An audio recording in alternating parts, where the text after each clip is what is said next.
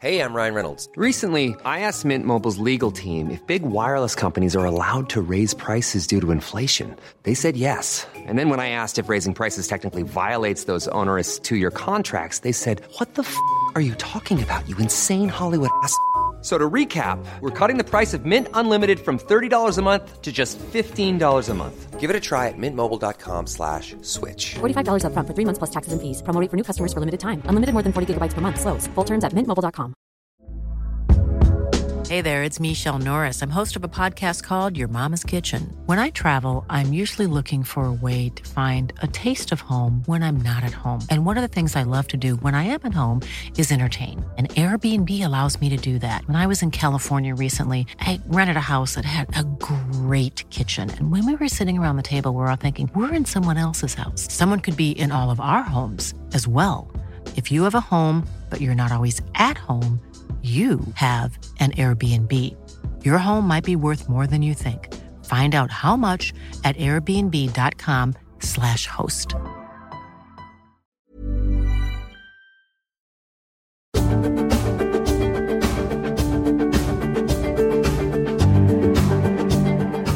The Mr. Beacon podcast is sponsored by Wiliot, scaling IoT with battery free Bluetooth. Welcome to the Mr. Beacon podcast. This week we're going to be talking about beacons for blind people, for partially sighted people, with Tiernan Kenny, who's the head of communications, public affairs, and standards for Wayfindr. Tiernan, thanks so much for joining us on the show. Thanks for the invitation. Yeah, I I, uh, I love what you guys are doing. Uh, we're going to talk about a bit about the history of some of the projects that your organization's been doing that led up to this standard. I want to um, pick your brains about what's in the standard. I think it's pretty unusual. Beacons and standards um, don't always go well together. There's a lot of proprietary stuff, and I think it's really great that you are capturing something that will hopefully help people deploy beacons in um, in railway stations and other places uh, to help partially sighted people. And my personal belief is this could have much broader implications than just the philanthropic piece, which is obviously commendable, but I think it could really help the beacon ecosystem. So hopefully, anyone that's um, got a big public venue will uh, pay attention to, to what we have to talk about. But maybe we should start off with, um, w- with a brief explanation of who Wayfindr are. Sure. So, uh, Wayfindr is a non-profit organisation. We're based in London, in the United Kingdom. We're incorporated as a subsidiary of RSBC, which is the Royal Society for Blind Children. So that's a charity based in the UK that works with um, children and young people up to the age of about 25 who are blind or vision impaired. And it was initially formed as a partnership between RSBC and ustwo. ustwo is um, a digital design studio. So you might know them for the Monument Valley games or for people who are in the UK, the Barclays mobile phone application. Very good. And so, how long has the organisation been going for, did you say? Uh, sorry, so we set up in early 2015. All right. So, so this, this, has been uh, going for a while. Uh, it has indeed, yeah. Um, making slow but steady progress. How, uh, how, how much progress have you made? So you have a, a, standard out that's been blessed by the International Telecommunications Union. It actually has a um, uh, ITU number associated with it. Uh, so that's a, an achievement. What, what, else would you say the organisation has achieved? Um, well, we moved to the standard kind of probably late 2015. Initially, when Wayfindr started, we were looking at a very specific challenge of young vision impaired people who wanted to be able to travel on the London Underground independently. Um, and then after playing around with that for a while, we came to the conclusion that having this standard would have a much more global impact. So the the process of developing the Wayfindr Open Standard itself, we would say is quite an achievement. It took a little longer than a year, but what was really great was that we got um, input from so many different groups of people. So, you know, kind of first and foremost, vision impaired people would be using the service at the end of the day, but also an awful lot of kind of academics and experts, and also the technology providers, both kind of the beacon manufacturers, and then also the application developers. So, um, the outcome is kind of quite robust and consensus based. and then you mentioned the International Telecommunications Union standard. So, um, with that approval, we have the world's first internationally recognized standard for accessible audio navigation, and the ITU are also quite proud for that as well because they're starting to do a lot more work on accessibility in light of the implementation of the UN Treaty um, on the Rights of Persons with Disabilities. So, uh, Wayfindr is a bit of a flagship for them as well. And then in terms of what we're up to now, we're doing some work in the United States with the Consumer Technology Association to have the standard recognized under the CTA and C program. And uh, we'll possibly do something similar in Japan in the near future. And also, obviously, as part of the process of kind of creating, co creating the standard, we've been doing these audio navigation trials kind of all over the world. So we've done stuff in, off the top of my head, London, Norway, Spain, Italy, and Australia, and a couple of other places where I've helped out with little bits and pieces. Um, and that's obviously made people aware of kind of the fantastic potential of indoor navigation technology for people who are blind or vision impaired. Um, so hopefully we can keep that momentum going. So, is there an app? Uh, I, know there is kind of an app. There's there's like a there's a model app, but this really came out of hard won lessons learned in the London Underground, didn't it? Yeah, pretty much. So, um, I mean, as I said, the initial challenge was those young people who wanted to be able to find their way around by themselves using technology they're familiar with, which is effectively the smartphones that they all use every day. And the first thing that happens when you come to an underground environment is that things like kind of GPS or phone signal aren't really available. So that's obviously when we came naturally to kind of Bluetooth solution. And um, yeah, we did start very simply with um, a massive, massive list of assumptions that we kind of either validated or rejected through time. And um, then obviously, as time goes on, we started looking at different kinds of academic frameworks to test out the kind of things um, we believe in or that we've read about or been informed about. And then as a result of that, we've come up with things that are included in the standard or not included in the standard at the end of the day. But if I want to use this, if I want to try this out, um, how do I do that? Oh, sorry, you actually asked about the app. So um, at Wayfindr, what, what we have is a demo mobile application. So the, it's actually it's up on GitHub. It's I think it's under an MIT license, but it basically means anybody who wants to can go and play around with it. Um, that is designed to facilitate the trials that we do, as I mentioned. So it collects quite a lot of information about exactly when all the instructions are given to people, and um, then through a combination of kind of camera work and stuff, we would also look at how people react to them. Um, but as I said, it is only a demo app because you have to feed quite a lot of information into it to make it function. So if we had it in kind of the App Store or the Play Store, people would just download it all the time and claim that it doesn't work, which would not be productive. Uh, there are more and more indoor navigation apps that are kind of commercially available. So an awful lot of people who provide them are members of the Wayfindr community. So they do the kind of the full commercial installations. And um, obviously we've partnered with some of them in the past for some of the different projects we've done. Okay. And I should also say my colleague Yanis, who is our kind of tech lead, is working on a small piece of code at the moment for the demo app, which would allow someone who un- understands kind of the basics of coding to download the app and then with a beacon simulator, which is basically an app you can put in your mobile phone to set up a kind of small demo of audio navigation, kind of wherever they are in their home or their office. So we're hoping that'll get more people interested in and excited about the technology. Are there any production apps that this uh, standard is, or, or any of this code has manifest itself in? Yeah, quite a few. So um, I'll, I'll, name a few of them with the caveat that there probably are more that I just can't remember off the top of my head. So there is one called Bony Loudsteps, um, which is a Turkish company which are increasingly big in the United States and a little bit here in the UK as well. There's another one called YGA My Dream Companion, which is another Turkish company, and that app is provided through Turkcell, which is one of the major network operators in Turkey. Then there's um, RightHear in Israel, which is actually very big in Israel. I think they have a couple of thousand monthly active users. Um, and then there's a couple of other ones like um, Step-Hear and so on. But and, uh, as I say, there are more, and um, most of them are in the Wayfindr community. All right. And uh, any in the UK? Um, a couple that are active in the UK, but um, not kind of UK born and bred companies, if that makes sense. Okay. All right. Very good. Um, how do you guys fund yourself? So, um, in the good old days, the early days, uh, Wayfindr actually got $1 million from Google.org, uh, which is, you know, kind of the, the charity wing of Google, because um, they'd set up a kind of specific method of funding ideas that they thought were very good, but which might struggle to reach any kind of scale. Mm-hmm. So that is effectively what funded all the work on the first iteration of the open standard. And then in November last year, we received some money from the Big Lottery Fund, which is the entity that distributes funds from the UK National Lottery. Um, and that's for some kind of very specific things over the next two or three years. Um, there is some kind of commercial income for us in terms of the trials that we do, um, which, to be honest, kind of at the end of the day, just about covers the costs and a couple of other kind of charitable grants we've received. Um, the neat thing about Wayfindr is because it's non-profit, um, we don't necessarily need a huge amount of revenue mm-hmm. to keep going.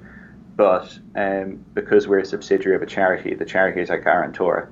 So we equally can't run up a huge amount of debt or run a deficit because that would create a problem for the charity in terms of governance. All right, makes sense. Well, I do want to talk about um, the standard, and, and having um, gone through it, it seems like it's actually more than a standard. It's also kind of a collection of best practices and pointers to resources and so forth, which I think is very, very helpful for people who are looking at not only your application, but any application in this space. But um, maybe a, a philosophical question, which is do you, do you feel like there's you know, what's the motivation for an organization to implement this? And is there, uh, I, am an optimist, and so I kind of have this feeling that there's, uh, there's money to be made uh, from helping people. If you can help people, um, uh, th- there's often kind of other benefits other than just philanthropy. Um, do you believe that, or do you think it just needs to be something that's that's pure and, and simply philanthropic? Um, well, I think certainly there's benefits from using a standard like this. I mean, kind of first and foremost, it's free, so there's not a huge cost to taking it on board. Yeah.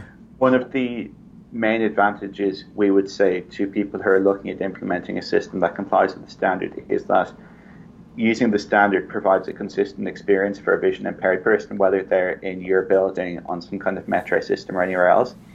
And at a global scale, that's what will make vision impaired people start using indoor audio navigation because then it will be very clear what kind of information it provides, exactly when it provides the information, and how that dovetails with the person's primary mobility aid if they use one, so the kind of the cane or the guide dog.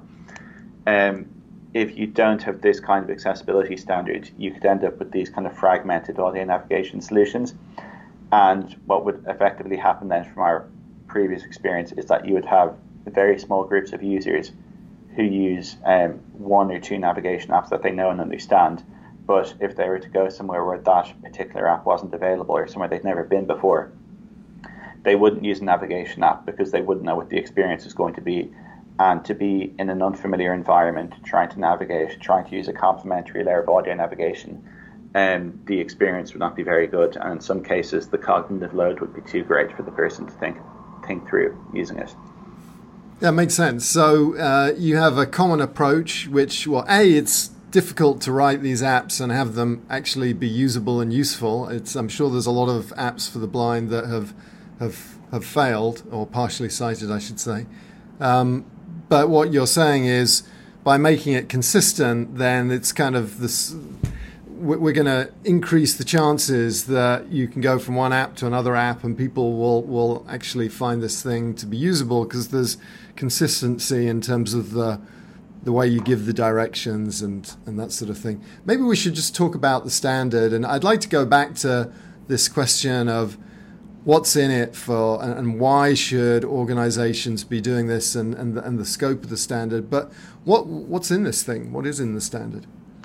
So basically, I'd say at a very high level, the standard should give you, as say, a venue owner, all the information you need to figure out how to kind of develop and roll out an audio navigation system in your estate that is usable for people who are blind or vision impaired. So, in practice, what that means is it has an awful lot of information about how you should structure um, an audio instruction you give to someone and what kind of features of the environment you need to inform people about. Uh, and then, as you've kind of pointed out as well already, there's a good bit of information about different ways you can use Bluetooth beacons to act as the kind of the indoor positioning element of the navigation system. So the, the main thing is the, the environmental features, to be honest, to understand um, what information is useful for someone when they're approaching an elevator or a ticket barrier, um, at what stage you need to give them the information in order for them to be able to react to it, and how often you need to reassure people that they're on the right path if they're going in a straight line, things like that. Yeah, and I was interested. There was like even this issue of um, whether you want to um, uh, tell people the most direct way of getting to where they're going or or the safest way. Can you speak to that a little bit? Yeah, sure. So, um, if you were to get an accessibility consultant and take them to a shopping center or a train station, they would be able to look at kind of the diagrams of that space, look at how people move through it, and plot what they would consider the most accessible route, which is a combination of the fastest route and the safest route. So, for example, if you see um, vision impaired people who are using a cane, very often they would walk um, along a wall and they would be using their cane to keep in touch where the wall is because that's one of their ways of orientating themselves in relation to the building. So if you were at a large train station, it might take you longer to navigate it if you're walking around by the walls. Um, but if you and if you were to walk straight through the middle, it could be quicker, but equally maybe more dangerous for some of these vision impaired because there are more people, or more kind of temporary elements. So uh, that's one of the kind of the interesting things in the standard, where as in in abstract you can't define the most accessible route, but once you have all that kind of information, that's something you can start to look at and something you can talk to the potential users about, because um, you know people who use that space say two or three times a week would say this element is particularly difficult for me, or I would never take that pathway because this is you know much more likely to happen if I do that. I mean, one of the arguments against this sort of thing is if this is a space I travel through regularly, then I really, as a partially sighted person, I don't really need this because I know it well. Or if it's a place that I only go through occasionally, then I can just ask for help. how would you address that um, um, criticism? I suppose the to the first point, I would say I think as you see more and more of these apps become available, they will allow themselves to be personalised for the users. Um, so someone might be able to set, say, their home train station or their home bus station, and from that get kind of um, less guidance than they would if it was someplace they'd never been to before. And to your point about kind of asking someone for assistance, we started off because, as I said, we had a bunch of young people who wanted to be able to travel independently um, which was kind of very important to them on a kind of personal and the group level. And you know, speaking from experience in the UK, there are assistive services available on public transport, but in some cases, you need to book them kind of 24 or 48 hours in advance. So if you're someone who's vision impaired and you decide, even if you decide you want to go visit your friend tomorrow, it kind of might already be too late. Um, and there's also other instances where you would have train stations outside large cities that are unmanned for large periods of the day. So for someone who's looking to navigate that space, either assisted or independently, it can be quite difficult. And that's one of the ways the system can really come in handy. That, that makes sense. And you've got some nice video footage on the website of young people talking about how important this is. And you watch that, and it's hard to, to not be moved uh, by uh, the, the need to do this. Are there any other kind of a, examples that you can speak to where these kinds of apps have made a difference to specific people? Yeah, I mean, I'll give you kind of one example. Just before Christmas, um, we were doing a very small trial in Venice in St. Mark's Square, which um, some people listening probably know is kind of the main large square in Venice.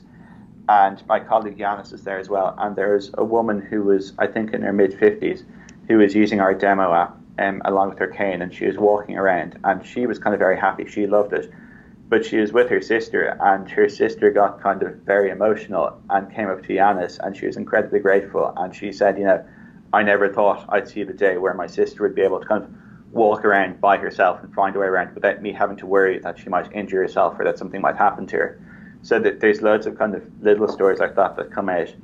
when you get people to see it and or to test it. And then yeah, there's also some other kind of quite interesting videos we have of people in say a space like a shopping center who have very very limited vision, you know, maybe kind of a little bit of light perception in one eye. And they walk around with the demo app, and they're able to find their way around, and um, you know they're kind of really amazed at this. So all that's kind of quite inspirational in a way. And you know, even again, one of the companies mentioned earlier, the the My Dream Companion app with Turkcell, the product manager for Turkcell is um, kind of quite severely vision impaired herself. So I mean, for her, it's not only something that allows her to kind of improve the lives of people of similar conditions to her, but it's also provided her a kind of pathway into employment as well, which is um, another major challenge that vision impaired people in general tend to face.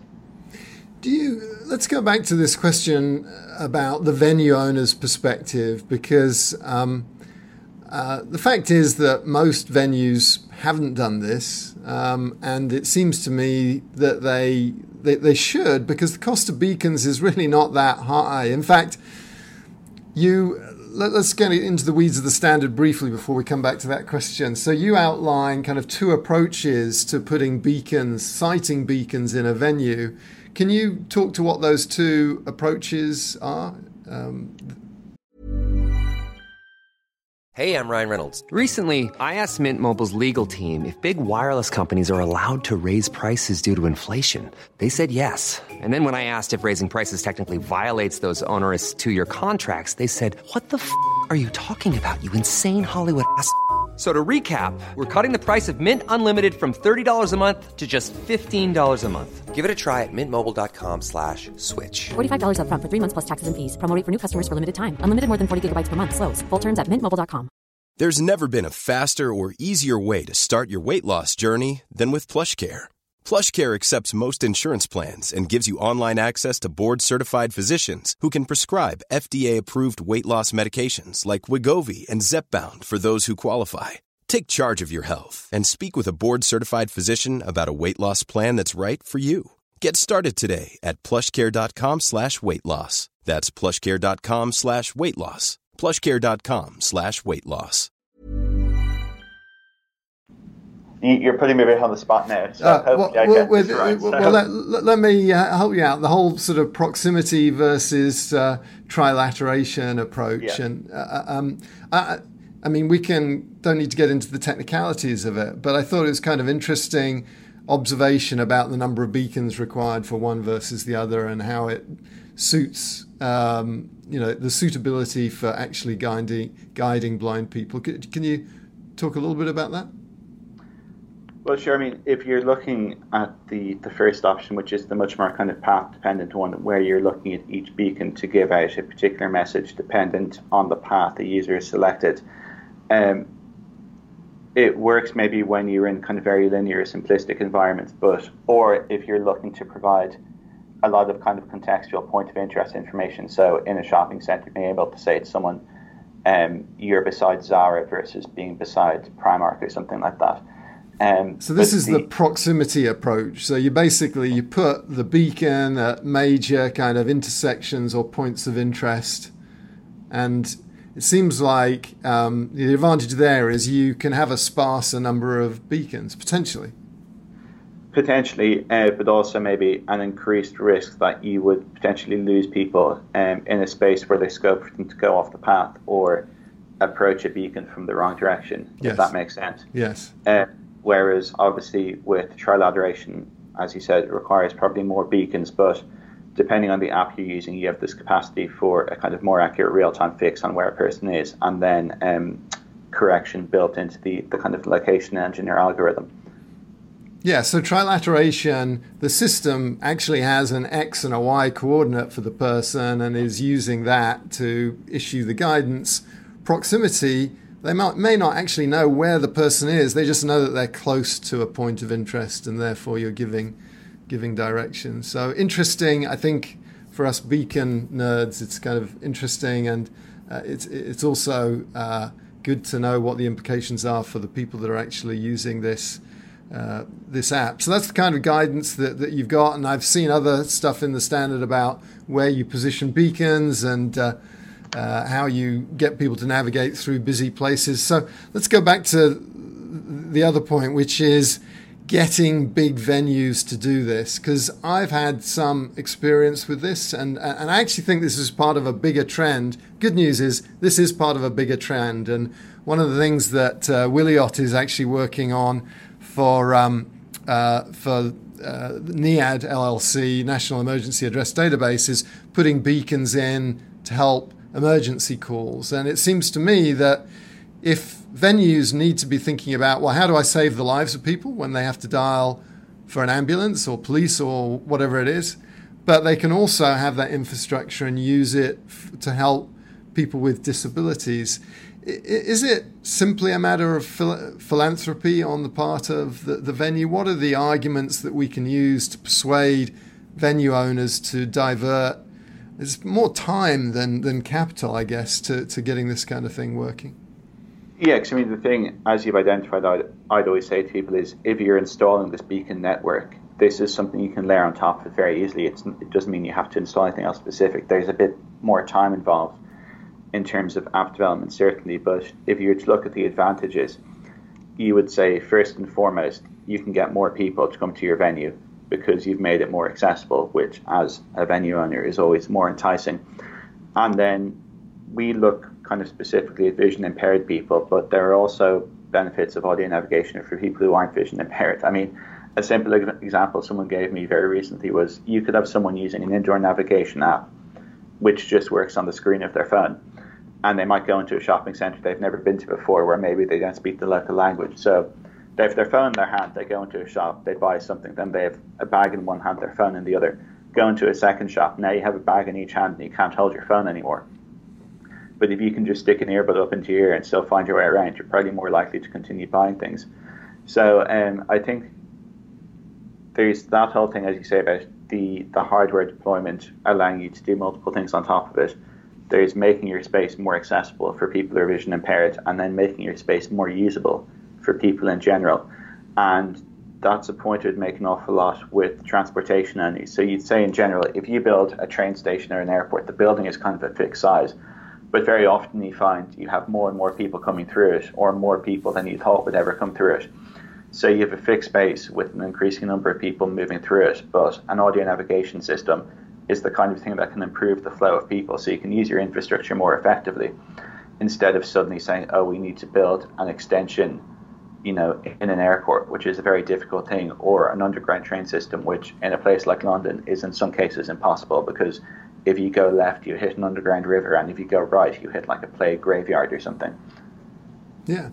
Well, and I think uh, another argument I would add to, to, to the pot is if you believe in putting in beacon infrastructure for commercial reasons, uh, layering on this kind of application on top can give you some political cover. And this may sound a bit mercenary, but uh, uh, traditionally these beacon ROIs take a while. Um, and you can declare victory if you can support people with disabilities, then you can declare victory on your project, and that gives you a little bit more breathing space to, to get the commercial ROI. So I think for a project owner, uh, it, it's worthwhile doing it for, for that reason, even if the kind of idea of helping partially sighted people doesn't justify it on its own uh, on its own merits.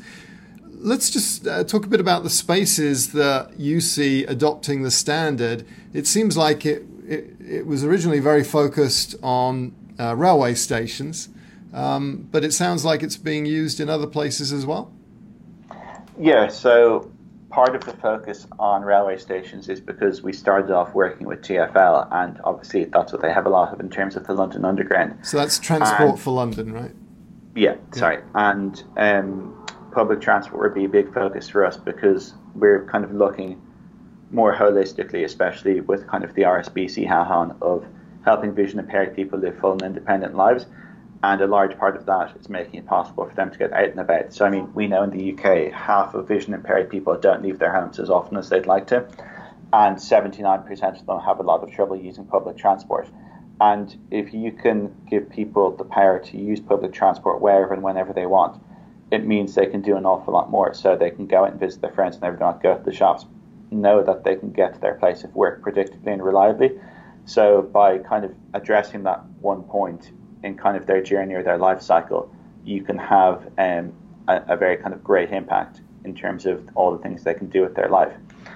Um, that being said, we get a lot of interest from retail venues, and I think in part that's because, again, I wouldn't be as much of an expert as you. I see them as kind of the, the early adopters of beacons in many ways because there are an awful lot of kind of quick wins in the retail industry from using them.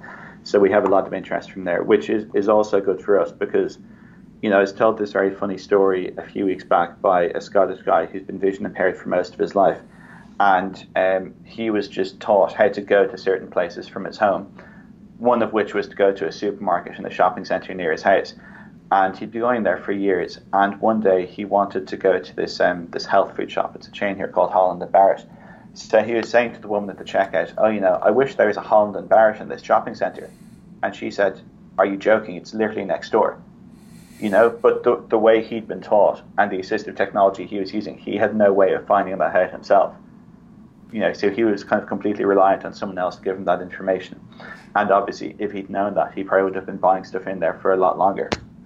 Well, and that's a that's a really great point, and something that you make clear on your website is there's a lot of people who are partially sighted. This is not just about people who are completely blind. It's it's uh, what uh, 285 million people with uh, with sight loss in, in in the world, and one thing that's become really clear to me as my uh, parents and in laws are getting older that actually glaucoma and that sort of vision impairment is something that um, can can hit many families um, as as people are living longer lives.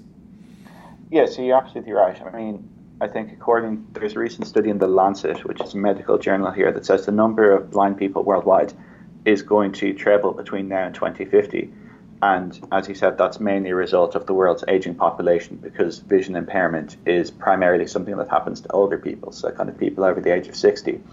So it is a group that people are going to have to start thinking about a lot more in terms of design needs.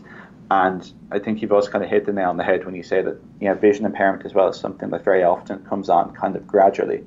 So it's saying my granddad is now registered blind back in the Republic of Ireland, and you know myself and my family would have kind of noticed maybe over the last 10 years that his vision was getting a bit worse, as in he gave up driving maybe eight or nine years ago himself because he didn't feel kind of comfortable. Um, and now you'd see for him to kind of walk around independently, would be very difficult, but with someone with him, it's kind of fine. And, you know, we as a family didn't really think about that until someone came along um, from the health service and said, oh, you realize your grandfather, his sight is now so limited, he's blind um, and I think that's going to happen to a lot of families and a lot of people around the world. And again, he's kind of he's a very kind of fiercely independent person. So if this kind of thing was available to him, you might say it could have given him independence for a few more years. Probably not for driving; that wouldn't be a great idea. But just in terms of being able to get out and about himself and be not necessarily to have to use audio navigation all the time, but to know if he found himself, say, in low light conditions or in an unfamiliar area, he could just kind of stick something over close to his ear and be able to find his way home safely. Well, I think allowing people to get out uh, is going to keep, keep them healthier, isn't it? It's going to keep them mentally healthier and just physically healthier. The more we kind of confine people to their homes, then the the the worse the decline's going to be. And so I think it's important that we put this kind of infrastructure in place.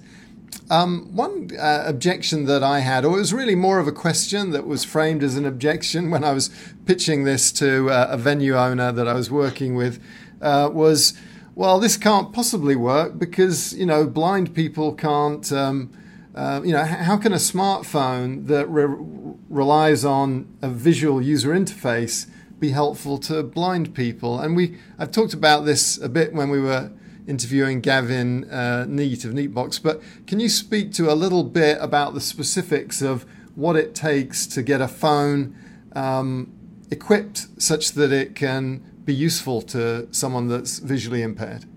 Well, sure. I mean, I think as well, there's um, when you talk about people who are visually impaired, vision impaired, or blind, people often leap to the idea of someone who has absolutely no vision at all which very often is not the case. People could have kind of quite good light perception or just a particularly narrow field of vision or things like that.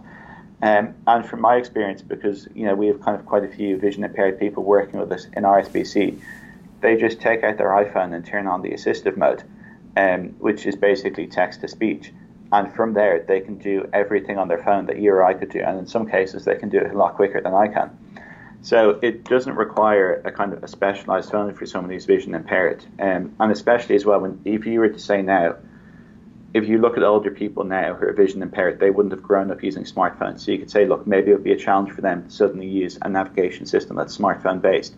But if you were to look at, you know, what I'd say in, in broad terms, kind of the next 20 million people to lose their sight, they're probably between the ages of 30 and 60. So they're using smartphones every day anyway. So I really don't think that's a barrier to kind of adoption or use at all. And in the trials we do, we always make sure to get a wide range of people. So in terms of the vision impairment they suffer from, the type of primary mobility aid they use, and also their familiarity with technology. And um, it's never really come across as a barrier. And, and, tell us a bit about the, the the headphones as well, because another argument I've heard is, well, it's not safe having people who rely on audible cues having headphones on.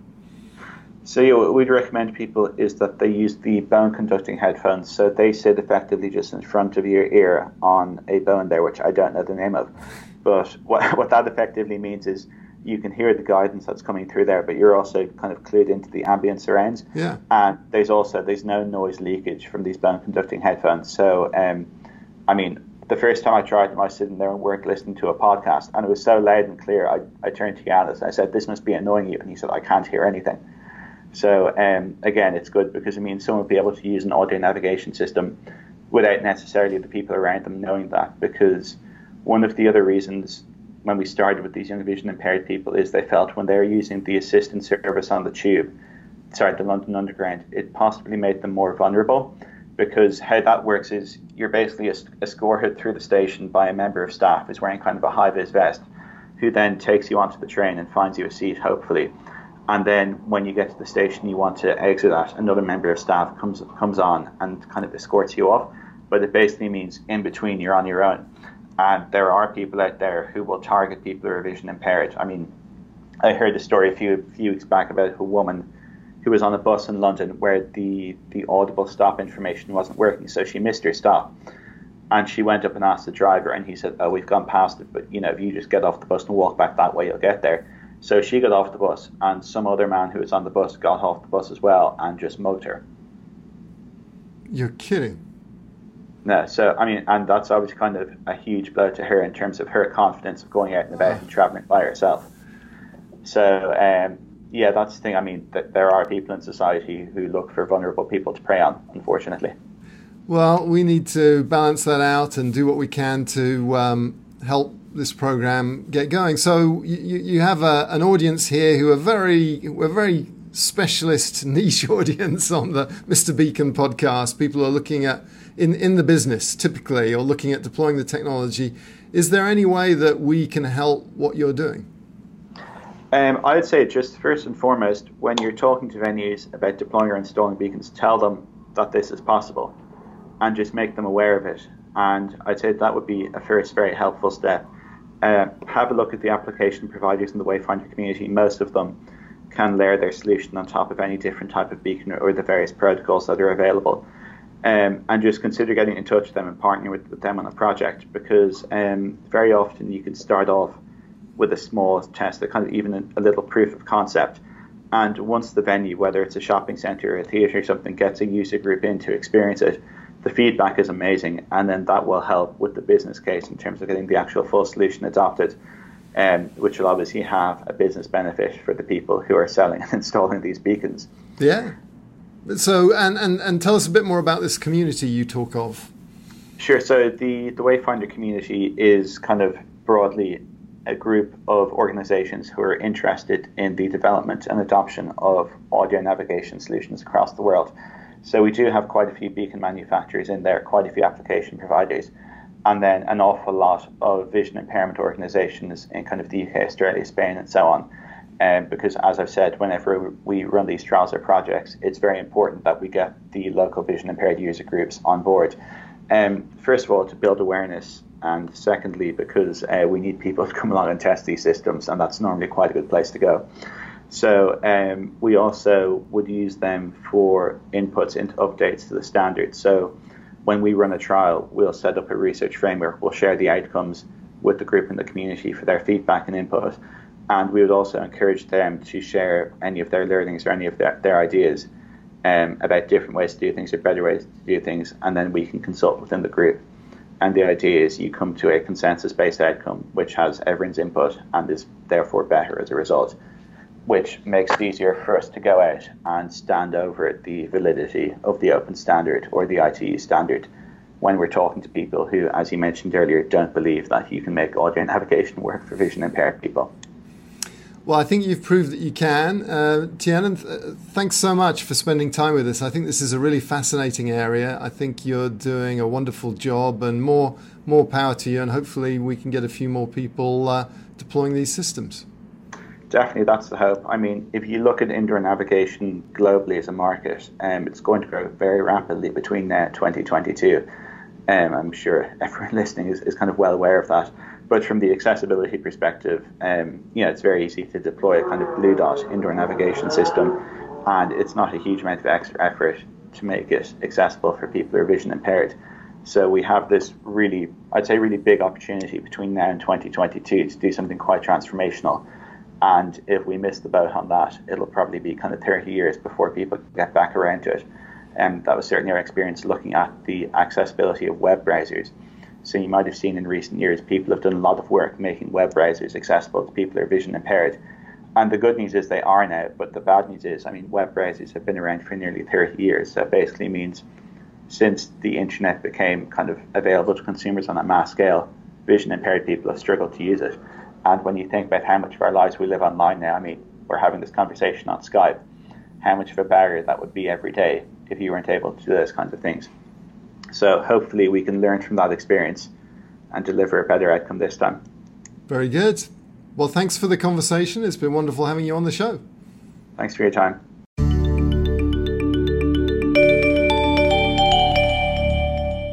Yeah, we have the, the warm up exercise, which is what three songs would you take on a trip to Mars and why? Um, all right, I actually did take the time to write these down so I wouldn't forget. So the first one, and they're maybe not the most inventive, is um, Spaceman by the Killers because obviously you're going to space, so I feel it's kind of somehow appropriate. Yeah. And the next one is a similar theme. It's Starships by Nicki Minaj. It's also a rather annoying song, so if you came across any aliens, it might kind of actually drive them away. um, and um, the last one is um, again a slight nod to my Irish heritage. It's Dancing in the Moonlight by Thin Lizzy. So um, again, it's vaguely space themed, but if it was going to take you three or four years to get across to Mars, um, you might spend some time in the light of the moon reflected off the sun. So maybe it's appropriate. Yeah, I, Thin Lizzy was the first band I ever saw live in concert. I saw them at the Hammersmith Oh, really? Odeon when Phil, obviously Phil Lynott was alive, um, and it was uh, it was amazing. He uh, this was kind of pretty basic, none of these lasers and that sort of thing. He just shone the reflected the spotlight on the uh, on his guitar and kind of swept it across the audience. Uh, it was, I remember, it was really an amazing concert. Okay, well, thanks for those. That's very, uh, very appropriate.